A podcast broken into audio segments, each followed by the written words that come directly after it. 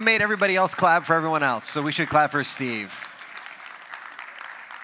Uh, so good. Well, if you're new here, my name is Ricky. I'm one of the pastors here at the church, and uh, I want to invite you to open your Bibles to Romans chapter 15. Romans chapter 15.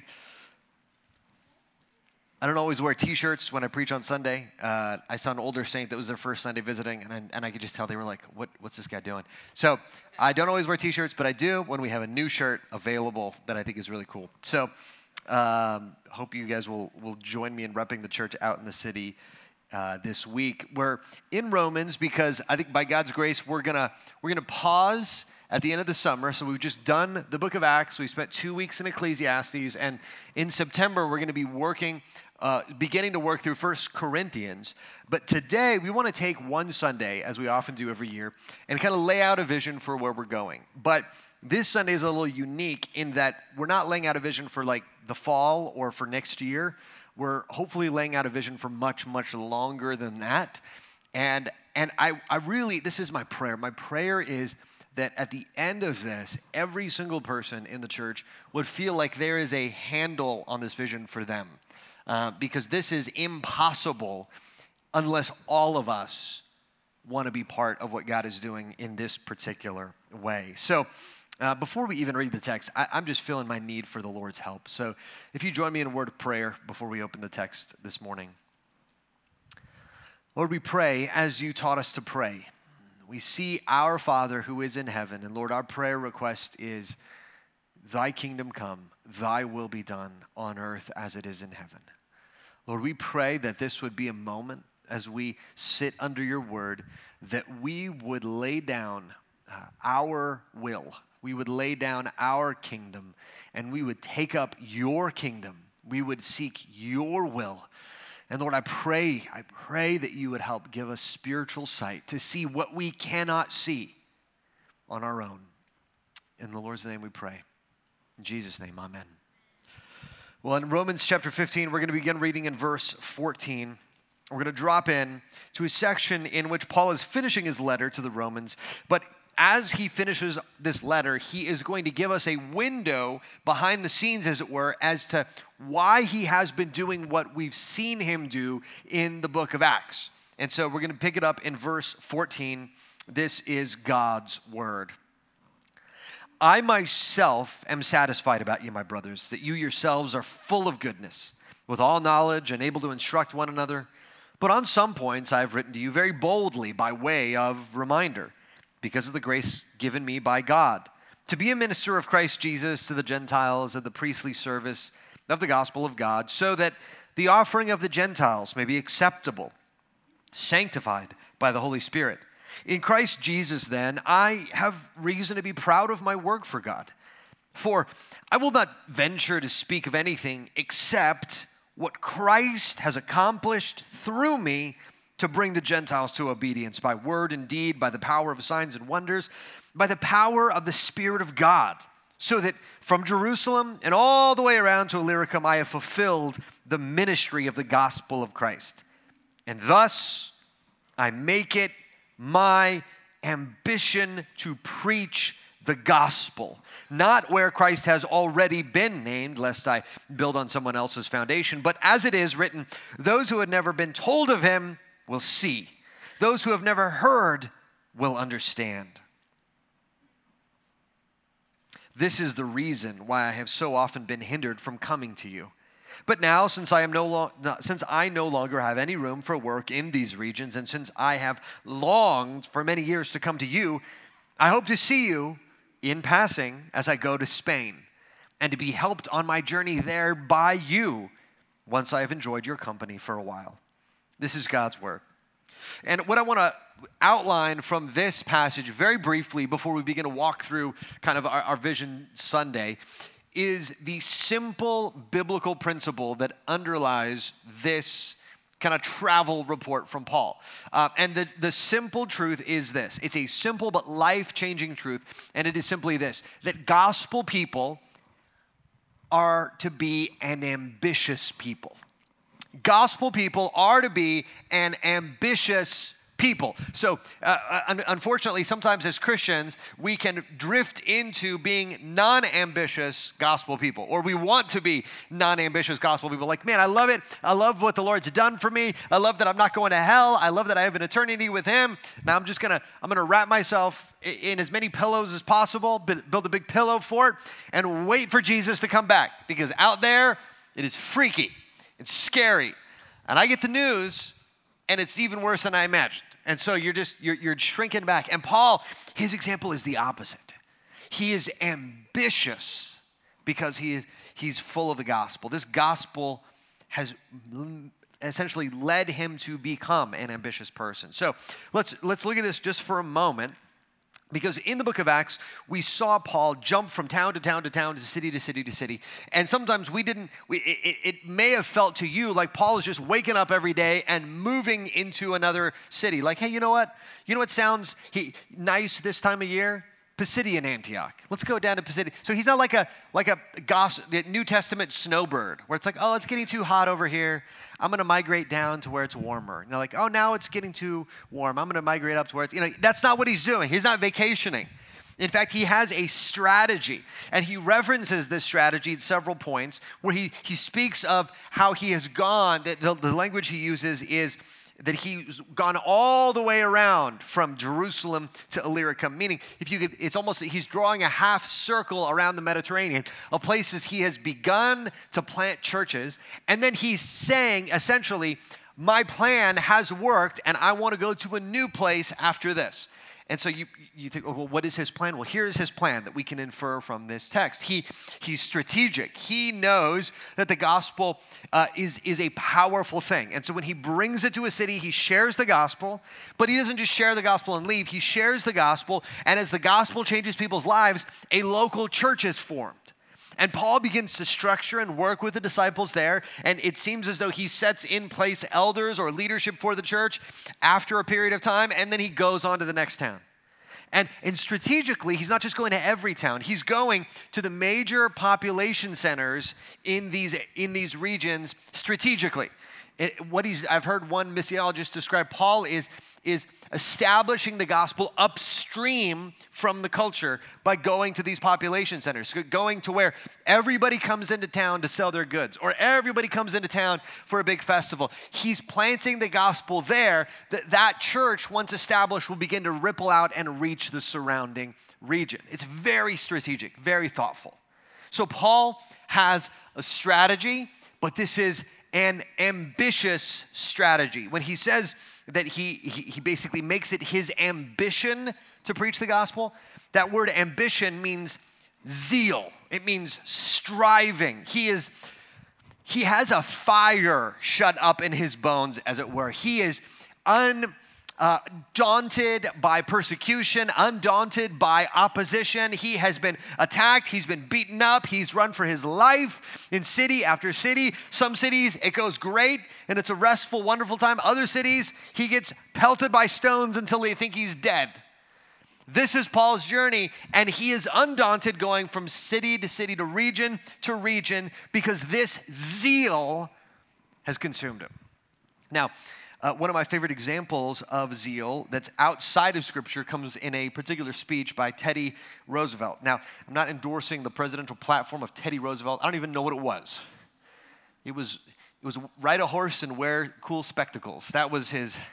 That's what I know about his platform. He was, but I do know he was an outdoorsman. He was a military man, and he, he has a famous speech where he pushes on our human tendency to shrink back and sometimes even to, to shrink back and then criticize people who are trying to do stuff. And sometimes Christians could do both of these things. We can either shrink back or we could say, like, well, I don't like the way that they're doing that. They're preaching the gospel, but I don't like that way. You know, and and kind of sh- and, and just basically live safe, comfortable lives.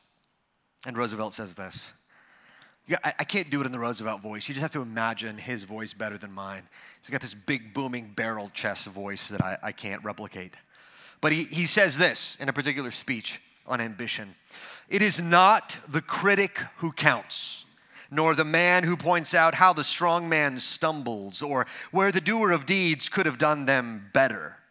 The credit belongs to the man who is actually in the arena, whose face is marred by dust and sweat and blood who strives valiantly, who errs, who comes short again and again, because there is no effort without error and shortcoming, but who does actually strive to do the deeds, who knows the great enthusiasms, the great devotions, who spends himself in a worthy cause, who at the best knows in the end the triumph of high achievement, and who at the worst, if he fails, at least fails while daring greatly.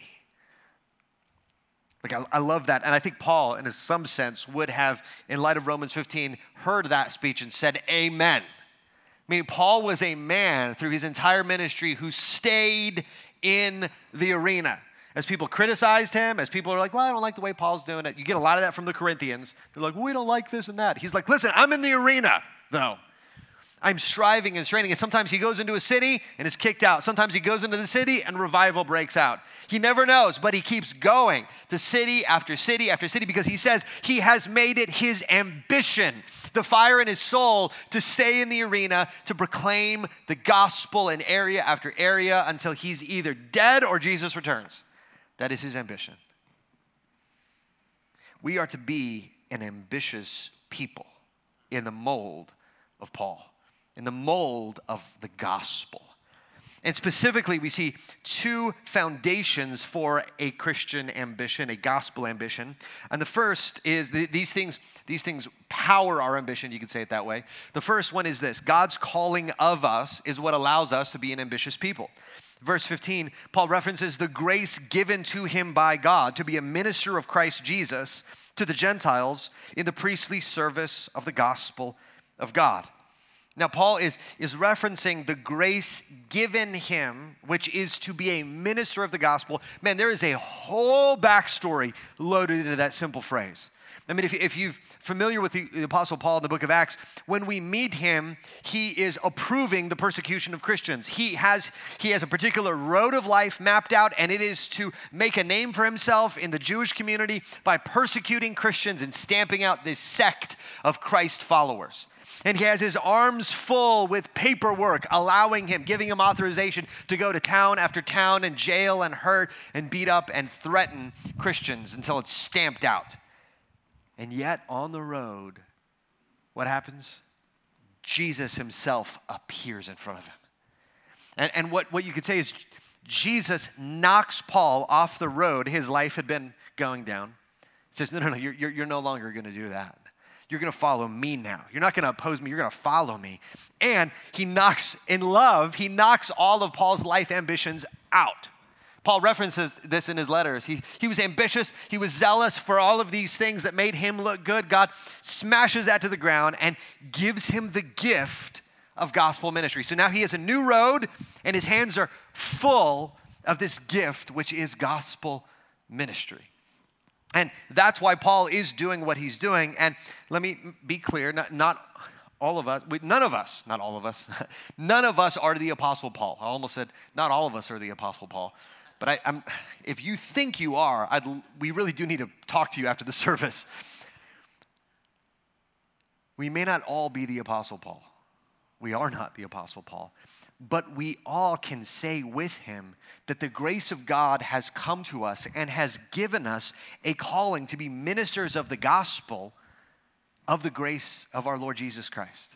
Right? That, that is true for every single Christian. And so, in a sense, all of us should have this Pauline moment where we might have a path our life is going to go down, and in love, Jesus looks at that path and says, That actually leads to death that actually leads to no satisfaction. That, that the writer of Ecclesiastes says all of that is dust and air. So I'm to take you off that path in love. And all the things that our arms are full of, that we're like, I'm to do this and that. This is my ambition. That's my ambition. He says, no, no, no. Again, Ecclesiastes, it's all dust and air. Don't try to live for those things.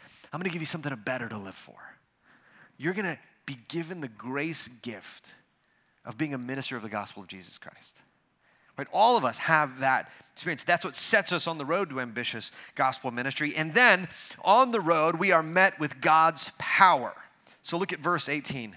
Look at the way he says this For I will not venture to speak of anything except what Christ has accomplished through me to bring the Gentiles to obedience by word and deed, by the power of signs and wonders, by the power of the Spirit of God.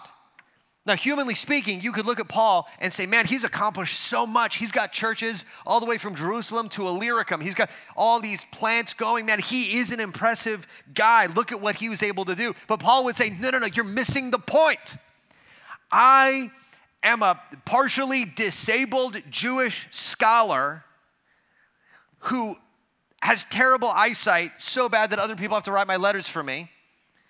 That's, the, that's my inventory of skills. But Christ, through me, through the power of the Spirit, has accomplished all of this. So it wasn't Paul the apostle in his raw gifting, he's going to set out and do all these great things. It's rather Paul plus the power of God equals what has happened. And that is so important because so often we define our ambitions based on our inventory of abilities and skills or our own personal power. So what we do is we, we say, okay, great. God, you know, I'm, I'm now part of this mission. And so I'm going to inventory my skills. What do I have to work with? Like in my case, it's not much. It's, I do have a, I do have a trophy for best supporting actor in fifth grade that I have kept with me, I think, to this day. Uh, and I did score two goals in my career in the AYSO soccer league here in El Paso. Two total. You're like, was that in a year? No, that was in like 10 years. So, not a great inventory of skills. And that's often what we do. We say, okay, well, what's my inventory of skills? So I'm going to set my ambition based on my skills. Not too many abilities, low ambition. No, no, no, that's not at all what Paul the Apostle does. He does not shrink his ambitions to his ability, he expands his ambition to God's ability. And in a similar way, we do not shrink our ambitions to our own abilities. We rather expand our ambitions to God's ability, knowing that it is His power by which we do the work. Now, let me give you one example of this in sort of real life outside of Paul's example. Uh, the example of Hudson Taylor. I commend the study of Hudson Taylor to you. It's inspiring, it's challenging, it's encouraging. In February of 1905, uh, one particular article notes Hudson Taylor sailed for China for the last time. After a tour of some of the mission stations, he died June 3 at Changsha, Hunan, at the age of 73. He was buried in Zhenjiang by the side of his first wife and his four children who had died in China. His wife, Jenny, his recent wife, had died in Switzerland just the year before. The cemetery was destroyed as part of the Cultural Revolution, and today industrial buildings stand over the site. So you might th- say, okay, well, look at Hudson Taylor's example. He lost four children. He was married twice, both of his wives died. He, he uh, mobilized the Christian world to mission in China, but his grave isn't even marked anymore. But at the time of his death, the China Inland Mission was an international body with 825 missionaries living in all 18 provinces of China with more than 300 mission stations and more than 500 local Chinese helpers and 25,000 Christian converts. 2015 was the 150th anniversary of the mission that Hudson Taylor founded. And so, just comparing that date to uh, 1900, in 1900, there were 100,000 Christians in China. So imagine the gospel through that work, through that work of 25,000 Christian converts was part of that work of 100,000. He was responsible for almost a quarter of all of the converts in China. But to, today, or even recently, 2015, there are probably around 150 million Christians in China. Hudson Taylor said famously, We may fail. We do fail continually, but he never fails. A great example of what gospel ambition and a plan coupled with the power of God can do over time. So, in light of that, I, I want to prayerfully offer with the elders a vision for our church. And, and I'm so glad you've come today because uh, I have a wonderful plan for your life. Or perhaps more accurately, the Lord, I believe, has a wonderful plan for your life. Now, I want to start with this. Uh, with the reality that every single person is looking for life in our world today, including you, including the people out there that don't know Christ. Everybody is looking for wholeness and restoration. Everybody knows something in their soul is broken and they look for how to fix it in a variety of ways. Everybody longs for community uh, and family, and everybody also wants to have a purpose for their life. And maybe for one of you, you're all about purpose, and you know, one of you is all about wholeness, and one of you is all, you know, different people gravitate different ways, but those are the three deep needs in the heart of every single human being. But we as Christians know what we're truly looking for is found in the gospel. It's not found out there. It's not found in money. It's not found in income. It's not found in sex. It's not found in experience. It's found in the gospel. Because through the gospel, through the message of Jesus' life, death, and resurrection, we are restored to wholeness in our relationship with God, which is what we were made for. We are restored to the family of God with God as our Father and given a family in the church. And then we are restored to a purpose of being part of God's purposes in the world today. That's what we see. But, next slide, what is that purpose? How do we make a difference in the world around us? Maybe we even want to make a difference in the world around us, but the world often seems too broken to fix. I mean, take any issue homelessness, food insecurity, AIDS, uh, uh, you know, education, any one of those needs, you can spend your entire life on that. And, and, it would be a good, worthy thing to do. But it feels like, okay, how do we even move the needle? Or things just seem too big to affect. Maybe you're like, man, I'm in. I'm still just one person, though. I'm gonna go to Africa and I'm gonna do everything I can. Well, great, you're one person. That's billions of people. So, what do we do? Well, next slide. This is where the Lord introduces us to the local church. Now, if you can't see all the letters, don't worry. We're going to put the slides up after the meeting. But the local church is God's answer to that question what is, my, how, what is my purpose? How do I become part of the purposes of God in my generation? How can I make a difference in the world today? Well, four reasons the local church answers those questions. First, the local church is small at first, but its growth is exponential over time. Jesus uses the illustration of the mustard seed. A mustard seed is this tiny seed in the garden. You, you plant it, and it seems like, okay, that's nothing. But it ends up becoming one of the largest plants in the garden. So too does the church, right? In the first century, where Paul is planting these churches, they don't seem impressive. They're, they're just these small gatherings. And yet, when by the time he's planted a number, when, when Paul arrives in a particular city, they say, hey, look, the men who have turned the world upside down have come here also. You're like, that, that's impossible. That's gospel growth through the church. Second, in the local church, we begin to see answers, true glimpses of final answers uh, where people long for wholeness and restoration, right? You see this in the book of Acts in Acts 2 and 3 and 4, where the local church, you have all this poverty and, and need around. And the local church is where you begin to see those needs met. All these alienated, broken relationships where the, they're beginning to be put back together through the ministry of the church, right? You see all these needs and they're beginning to be met through the ordinary ministry of the local church. Third reason this is the purpose for which we were made the gospel is the only ultimate true path, as we just said, to wholeness, to family, and to purpose. And that gospel message is given to the church, right? There is, look, this is what we know as a church. Jesus tells us there is no other name given among heaven by which we can be saved or which we must be saved. It's not in the name of power. It's not in the name of a better income. It's not in the name of that perfect relationship. We know that none of those things will ultimately satisfy. We know that the gospel is the only ultimate answer for what ails the heart of every human being. And that gospel has been given to the church as a vehicle to carry it forward.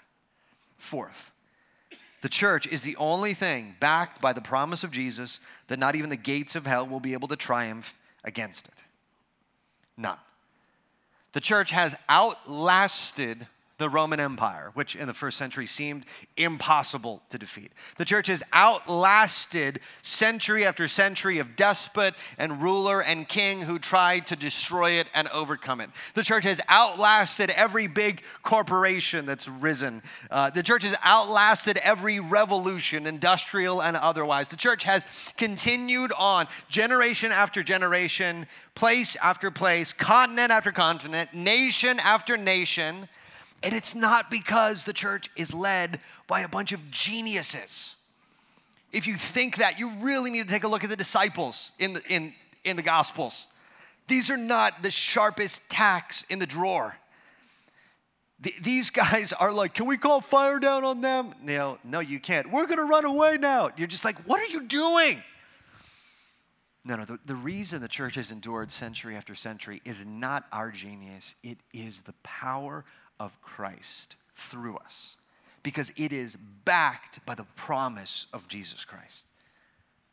That's why I believe with all my heart, with all of my heart, I believe that the local church is the answer we so long for and that our world so longs for. But then why, why don't we see this always working?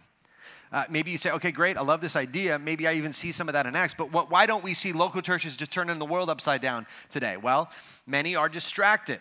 Many have gotten off mission. They're, they're wrapped up in social causes or political causes, or they're, they're chasing comfort or convenience. And so you begin to, to grow inward. Or, second, many churches are shaky in their beliefs. They're beginning to lose the gospel. I, I mean, I, don't want to name names, but it is remarkable. Look at the track record of denominations, mainline denominations, that have abandoned the core truths of the gospel, and then look at their effect and population numbers. They are in absolute free fall. Because when you lose the truth of the gospel, you lose the power of God. And then many churches are just unambitious. I think for too many of us, myself included, we, we are happy to shrink our local ambitions to what we can comfortably do without too much disruption to our lives. And our lack of ambition leads us to gravitate toward comfort rather than zeal. So, what do we do? What, this is what I want to prayerfully offer uh, uh to us as a church, uh, what we as elders want to prayerfully put before you. This is our prayer we want to last for another hundred years, and we want in that time to plant a hundred churches. And we, we believe that this is doable, though ambitious. And here's how. Uh, you might be thinking, okay, 100 churches in 100 years. I'm not great at math, but that seems like it might be one church a week. Now, look, I was a creative writing major, and even I am like doing the math, and I'm like, wait a second. That's a church every year. That's impossible. Um, and so, yeah, don't worry. We're not going to just randomly select, like, this year, this seating section, you're going to Las Vegas. And you're like, what, me? You know, that's not, that's not our plan. It's not what we're doing. But inspired by Jesus' parable of the mustard seed, I began to think this way What if our church plants one church every 10 years and what if that church joins us in planting another church every 10 years? Now, I will, I'm not gonna lie, for the first 30 years, it's not super exciting. You know, year 10, no, we have two churches. You're like, this is going great, on our way to 100. Year 20, now we have four churches. Like, still okay, you know. And then maybe we're now at year 30, I'm starting to get old. The rest of my hair is gone. My beard is white. And we've got eight churches. And you're starting to think, okay, this, remember 30 years ago we had that vision? Doesn't seem to be going great. But, but, but think about this. Maybe by God's grace, some of our kids pick this up. In year 40, we have 16 churches. In year 50, we have 32 churches. And then we have 64. And then we have 128. And then we keep going. And if we just planted a church every 10 years and that church planted a church every 10 years, in 100 years, we would have over a thousand churches. We tend to overestimate what we can do in the short term, but underestimate what we can do by long obedience in the same direction with gospel ambition. So here, here's what we know. Not every church plant is going to work. Maybe not every church is going to plant another churches. So here's what we're proposing. We make it our ambitious goal to plant a church at least every five years as Cross of Grace. At least every five years. And over time, see the seeds planted begin to be larger and larger. Now, why, why think 100 years in the future? Well, uh, m- many of us, myself included, can only see a year at most in front of us, maybe a week, maybe a decade, but a hundred years? Well, here's how Jesus, I think, calls us to think. Jesus calls us to proclaim his death until he returns. He actually gives us that direction in communion, meaning every time you take communion, he says, Do this, proclaim this until I get back. So that means we're not just thinking next week or next year or next 10 years, we're thinking until he returns. And if the Lord tarries, we continue. And then Psalm 78, I encourage you to read that this week. Psalm 78 is a, is a fascinating psalm because in it, it's a song for the gathered people of God. And the song is about telling the coming generation the deeds of his Lord, the, the, the, the, deeds of the Lord, that they might, this next generation might arise and set their hope in God. But in Psalm 78, he actually is talking about our fathers gave us the gospel and we give it to our kids. That way, their kids, a generation yet unseen, may know the Lord. Meaning, it's a four generation psalm. So I'm thinking not just my kids, Ford and Conan Anson, I'm thinking their kids and their kids. Right? That's the way the Lord would call us to think. So a hundred years in the future, and then why a hundred churches? I mean, why do we, you know, why can't we just build one good big church that we all love? Well, here's why theologically. First, Jesus calls us to take the gospel to the ends of the earth. So he says, I want you to be my witnesses in Judea, meaning like the region right around you. So think El Paso County, West Texas, Judea, and Samaria, which is the, ta- the, you know, the territory next to you that you hate, which in this illustration is New Mexico. It is New Mexico. Um, does somebody cheer that? I don't know. Oh, it's because you love New Mexico. Oh, that's right, Mary. So you, you think, okay, West Texas, New Mexico, and then it, the, the, the implication is ripples out until when? When do we stop? Until we hit North America? No, to the ends of the earth. Right? That is what Jesus has called us to do. It's not, listen, I, I would, the, the Great Commission is not the great suggestion. Like, if you get around to the ends of the earth, that'd be great. It's a command, it's laying a claim on our lives. Jesus says, You will be my witnesses in Judea and Samaria to the ends of the earth. So we take the gospel, we multiply churches as part of this mission, partially because local churches have proven again and again in every study the most evangelistically effective way to reach people with the gospel. Bar none great rallies, Billy Graham's, radio ministries, all that stuff, great, maybe helpful, let's keep doing it. But the thing in every study that reaches the most people is local churches that plant churches, that plant churches. And the Lord will do this. The Lord will do this. Revelation 7, we get a glimpse of the end of time where people from every tribe, tongue, language, and, and nation are gathered, crying out, Salvation belongs to the Lord and to the Lamb. Right? This will happen. So it's not as though God is like, oh, guys, can you please, can you get out there? Try to get out there. I'm trying to do this, but I can't do it. Can you just get out there? No, He is doing it. He will do it with or without us, but He invites us into it because He loves us. Right? So He says, well, I've called you to do this. I will do it through you. Now you take up the work. Be ambitious for the sake of the gospel. So, why 100 churches? Then, uh, uh, uh, practically, as well in El Paso, this is the reality. We have a million, ne- nearly a million people in El Paso. And with aging congregations and pastors, the number of churches is expected to decrease, not increase in El Paso. The number of churches has decreased over the last 10 to 20 years. And as I've talked to pastors around the city, the anticipation is it will continue to decrease. And so here's the reality we could plant a mega church every five years in El Paso, and still, if population is flat, assuming like El Paso doesn't even grow, we plant a mega church every five years, we will have reached 2% of this city. Meaning that there are millions of people around this church that do not know Jesus. And then the world population, man, I don't know you know this, but like more people are getting born every day, especially in the global south. And the world population is expected to reach 9.8 billion people by 2050 or 11 billion by 2100. So then, we continue to plant churches who plant churches. Now, why El Paso? Very briefly, I mentioned this a little bit. Uh, one of those things is our size. We just have a lot of people here. Often we don't remember that. We think of El Paso, we're just a small town. No, no, no. The city of Jerusalem in the first century AD was 50 to 100,000 people. So we are eight Jerusalems big, right? Lower Valley is a Jerusalem. Central is a Jerusalem. Far West is a Jerusalem. Far East is two Jerusalems or whatever. You know, this is Socorro is another Jerusalem. These are, these are all around us. We are a city of cities according to the parameters of the New Testament. And in the first century, Rome itself was probably about a million people. So we have our own Rome or eight Jerusalems to reach here. And I think we have incredible strategic value. This is El Paso del Norte, right? This is where churches, uh, this is where people rather go you know, grow up, often are sent out to other places. Uh, people come through for a period of time, and maybe you're here for a year, maybe you're here for five years, maybe you plan to be here for a year, and now you've been here for like 12, like John, who was helping lead worship today.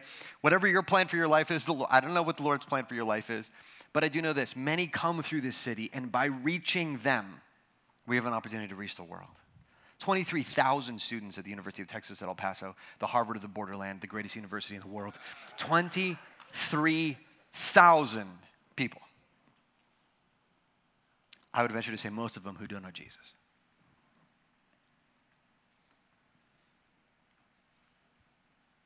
I love this city.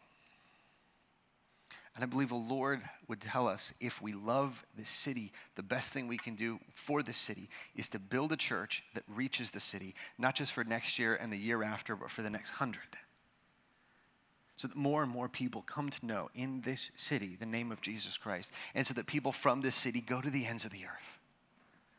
That's, I believe, what we should make our prayer. Now, very briefly, I just want to make a note that in light of our history, none of this is, is like, hey, well, let's erase the last 40 years of history. We are incredibly grateful for our founding generation who has gotten us to year 40. Like, that is remarkable. You know how many churches in El Paso have come and gone in the last 40 years? Spoiler, a lot. But our founding generation built well. They built a gospel culture that has endured for four decades. I, I didn't get to do this in the first service, but can I just say this? If you've been going to the church for more than 20 years, would you just raise your hand? 20 years. Thank you. Thank you. Nothing that we are doing today would be possible without your faithfulness, not just for a day and a week and a year, but for decades. So, can we thank this founding generation church? Oh,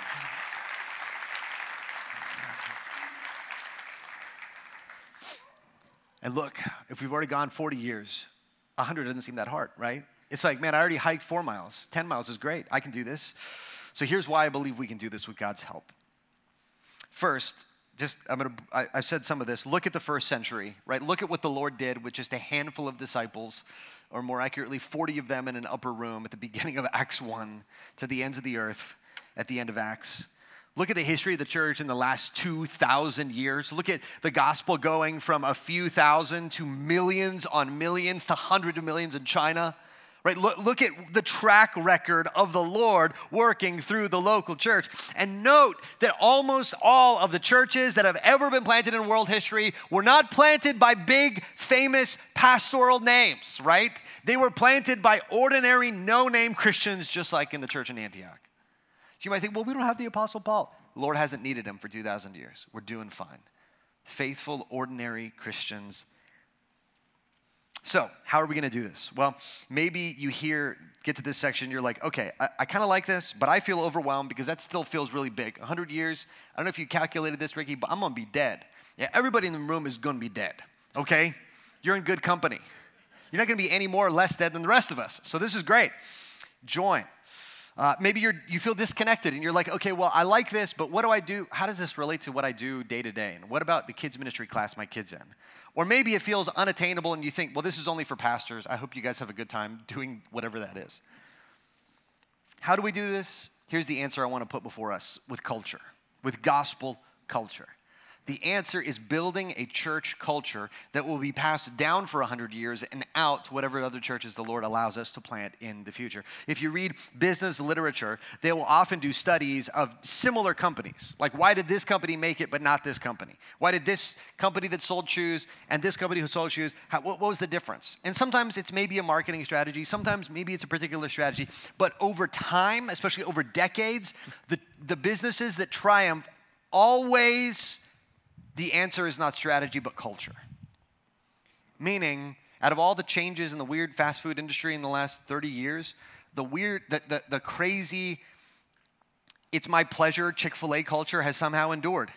And it may last until Jesus comes back because those people, I don't know if it's the chicken or what, but they're all happy and they're all saying it's my pleasure and they have a strong culture, right? That's what happens in business after business, then place after place. The culture is what triumphs. And so this is the reality if we bank on strategy as a church to get us to 100 years or 100 churches, well, uh, we can't plan 100 years in the future. I don't know what's going to be. My grandfather immigrated to the United States in kind of right before the Great Depression. That was real different than 2023. So I don't know what 100 years in the future is going to be. Then the other problem is we can't export this around the world. You can't say, here's how you do church, here's our strategy. JP in India is going to be like, what do I do with that? What do I do with that? Now take the college graduates. He's like, What? What are you talking about? Right? Make sure everybody takes their car. Nobody has a car here, right? Five people have a car. That's it's not gonna work. And it can't be the responsibility of a whole group of people. It's just a few people that have the map, tell everybody else what to do. But the reason so many gravitate to strategy is it can be decreed and demanded. You, we could just say, this is what we're doing. But this is why I think culture is better. First, culture will last and can last for 100 years. How do I know that? There's a group of people in this room with the same culture that they started with 40 years ago, which is gospel culture. Now, it looks different, the carpet's different. We don't have as many banners in the auditorium. Uh, our sound system's different. Same values, though. It can last 100 years. Second, it can be exported. I was talking to Vince recently, and as he was talking with people in Prague, and one of the things they told him, is, as he's described our church and kind of what he's experienced, they're like, that's the kind of church that would go really well here in Prague. And you're like, that doesn't make any sense. Why would a church culture from El Paso work really well in Prague? It can if it's a gospel culture. Third, this can be the responsibility of everyone. And in fact, it has to be because it can't be demanded. It has to be cultivated and nurtured. So, how do we start? Here's what I want to hit before we before we break because we're going to talk more about this next week as well. But this is I want to just get this out in front of you. How do we start? Well, think 5 years out. We will by God's grace have planted a church in 5 years. That's the thing. That's where we're going. Um, so if you're like, I just hope these are my friends forever and I get to keep my seat forever, uh, maybe not. This is what we aim to do by God's grace. And then think one year out. So, specifically this year, we're going to focus on training leaders and creating a conscious, intentional gospel culture in our church that, will, that is passed on down through the generations and passed out around the world. And then think one week out. You might think, well, what I do week to week doesn't seem like it's part of that culture. No, it is exactly the plan. Uh, Todd was really helpful when we were talking about this as a pastoral team. He said, okay, there's actually two ways to think about this. One is, hey, here's a vision for 100 years. Let's do things to get there. But he said the other way to think about it is this if you just do the things the New Testament tells you to do as a local church, look at it backwards, this is what gets produced over 100 years. Meaning this, if we just show up and love Jesus and doggedly stick to one, one another as a family and invite people to Alpha and serve and disciple our kids and do all the normal everyday stuff of life that you think, is this doing anything? The answer from the New Testament is yes, it's doing something. That's how we've taken over the world. That's how the church has endured for 2,000 years. So if you're like, well, it doesn't seem like we're doing a whole lot, all I'm doing is trying to disciple my kids and invite a friend to Alpha and serve donuts and love Jesus and cry and pray with people, I'm not doing a whole lot. That is the thing that reaches the world. So, week to week to week, we keep doing it this year intentionally. Uh, we have a couple goals. One, we want to, over the next year or so, help transfer the weight from our founding generation to the third generation. So, when I became a pastor at the church about 13 years ago, the founding generation had most of the weight in the church. If I, I don't mean like, you know what I mean. And most of the, they were the, I just realized that sounded real bad. And I was looking at somebody and they were like, really? Like, that's, seems offensive. That's not what I'm saying. You know what? You know what I'm trying to say. You've put up with me long enough. And so you've got the founding generation. They're, the, they're bearing the most weight, is the way to say it, right? They're bearing the most of the church ministry weight. So they're the small group leaders. They're doing everything. And the millennial guys, they're like, hey, I don't know what we're doing. But, you know, they're giving us some rope and learning to grow us. But now I think that's beginning to, that's beginning to change. And I'll, if you look at our small group leaders, our deacon slate that we're going to nominate in September, many, many of them are under 40. I think almost, almost all of them are under 40. But that means it's not like, okay, God, mission accomplished, we're done. No, no, no. Now, here's what we th- th- what we got to do: take the founding generation, that that weight bearing part of the founding generation, and say, all right, kids, you're up. I'm just 18. Yep, you're hired. You know, like I don't want to be hired. Doesn't matter. You're hired anyway. You're like, well, they can keep the responsibility. No, you're going to have the responsibility now. But they are going to coach you and help you and encourage you for as long as the Lord gives them. That's what we want to do. And then we also want to prepare for our first plant, which we are working on. We'll share more about uh, in the future. All right. Here's a reality we cannot do any of this without the Lord's help. But with the Lord's help, we can do more than we think. Uh, Hudson Taylor once said famously depend upon it. God's work done in God's way will never lack God's supplies. So I want you to look at two things really briefly. We didn't have the first service do this, and I regretted it. So I want you to look at two passages as we end, and then we're going to sing two things. Acts 28. Look at Acts 28. So Paul, we see Paul's ambition. We saw it, see it laid out. He's like, I want to go to Spain. I want to go to a new area. I want to go to visit you in Rome. Here's my plan. Here's my ambition. Doesn't quite work out that way. At the end of Acts, he ends up imprisoned but he does get a free ride to Rome. And in Rome, he continues to preach the gospel. And look at Acts 28, verse 30. This is the ending of the book of Acts. He lived there two whole years at his own expense and welcomed all who came to him, proclaiming the kingdom of God and teaching about the Lord Jesus Christ with all boldness and without hindrance. Now, here's, here's what I want you to note about Paul his ambition was every people, every tribe, every tongue. I want to come to Rome. I want to go through you. And, and God had a slightly different plan for him. And the Lord may have a slightly different plan for us. But Paul, it did not stop Paul from being ambitious, for saying, listen, here is what I hope to do with the power of God. And I may be in Rome and I may be in chains, but I'm still preaching the gospel in the heart of the Roman Empire. And now I want you to look at the very end of the Bible. Look at Revelation 7 with me, if you would. Because it may have seemed like Paul, well, Paul didn't quite fulfill his mission. What Paul didn't quite do what he hoped to do. All he was able to do was build the church in Rome and, and, and be faithful until he was beheaded. But through his work, look at where the Lord takes us. Revelation 7, verse 9. After this, I looked, and behold,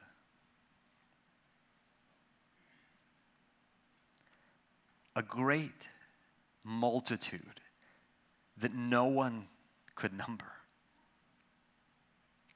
from every nation, from all tribes and peoples and languages standing before the throne and before the Lamb, clothed in white robes with palm branches in their hands, and crying out with a loud voice. Salvation belongs to our God who sits on the throne and to the Lamb. Paul the Apostle, his ambition was for this day.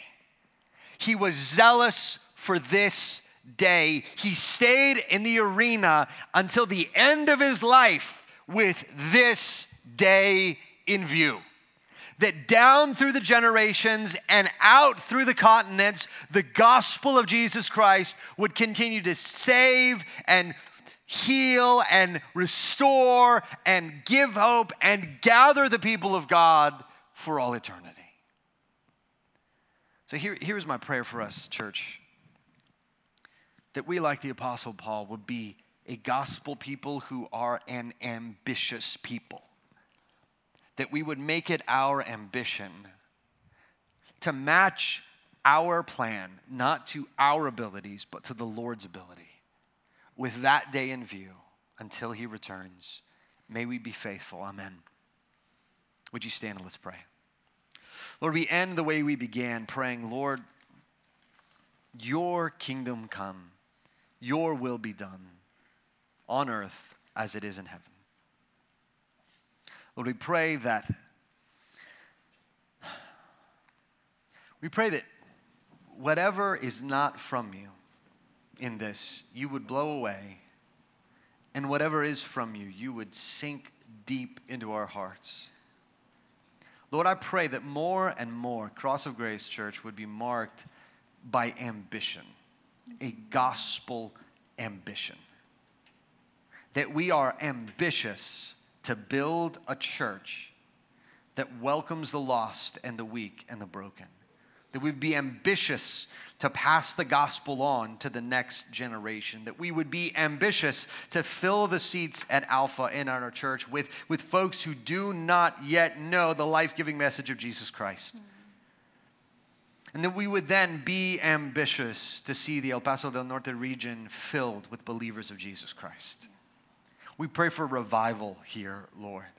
We pray that you would do what only the Holy Spirit could do. You stretch out your hands Stretch out your hands and save and heal and draw. And we pray that through our church, the gospel of Jesus Christ would go to New Mexico and Texas and Mexico and South America and Latin America and India, into Asia and Europe. Lord, may there be, whether it's a hundred or a thousand more churches as a result of Cross of Grace's ministry.